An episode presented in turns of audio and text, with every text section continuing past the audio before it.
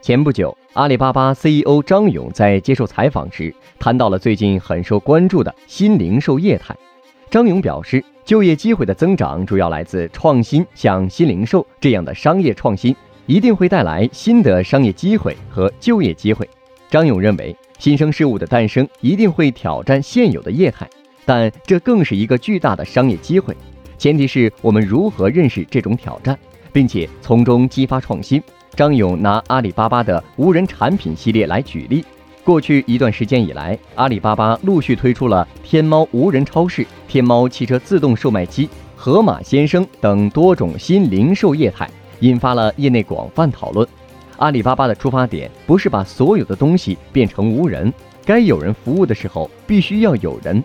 很多新零售跨界的尝试，最终是希望不管服务的形态和载体发生什么变化。都要通过技术和数据的运用，对客户有更好的洞察，让用户获得不一样的体验。张勇说：“阿里不是零售公司，是帮助商家做零售的公司。新零售的目标不是干掉谁，而是促进各种业态的融合，最终创造出新的机会和新业态。技术、数据和行业生态的结合，会带来很多新的机会。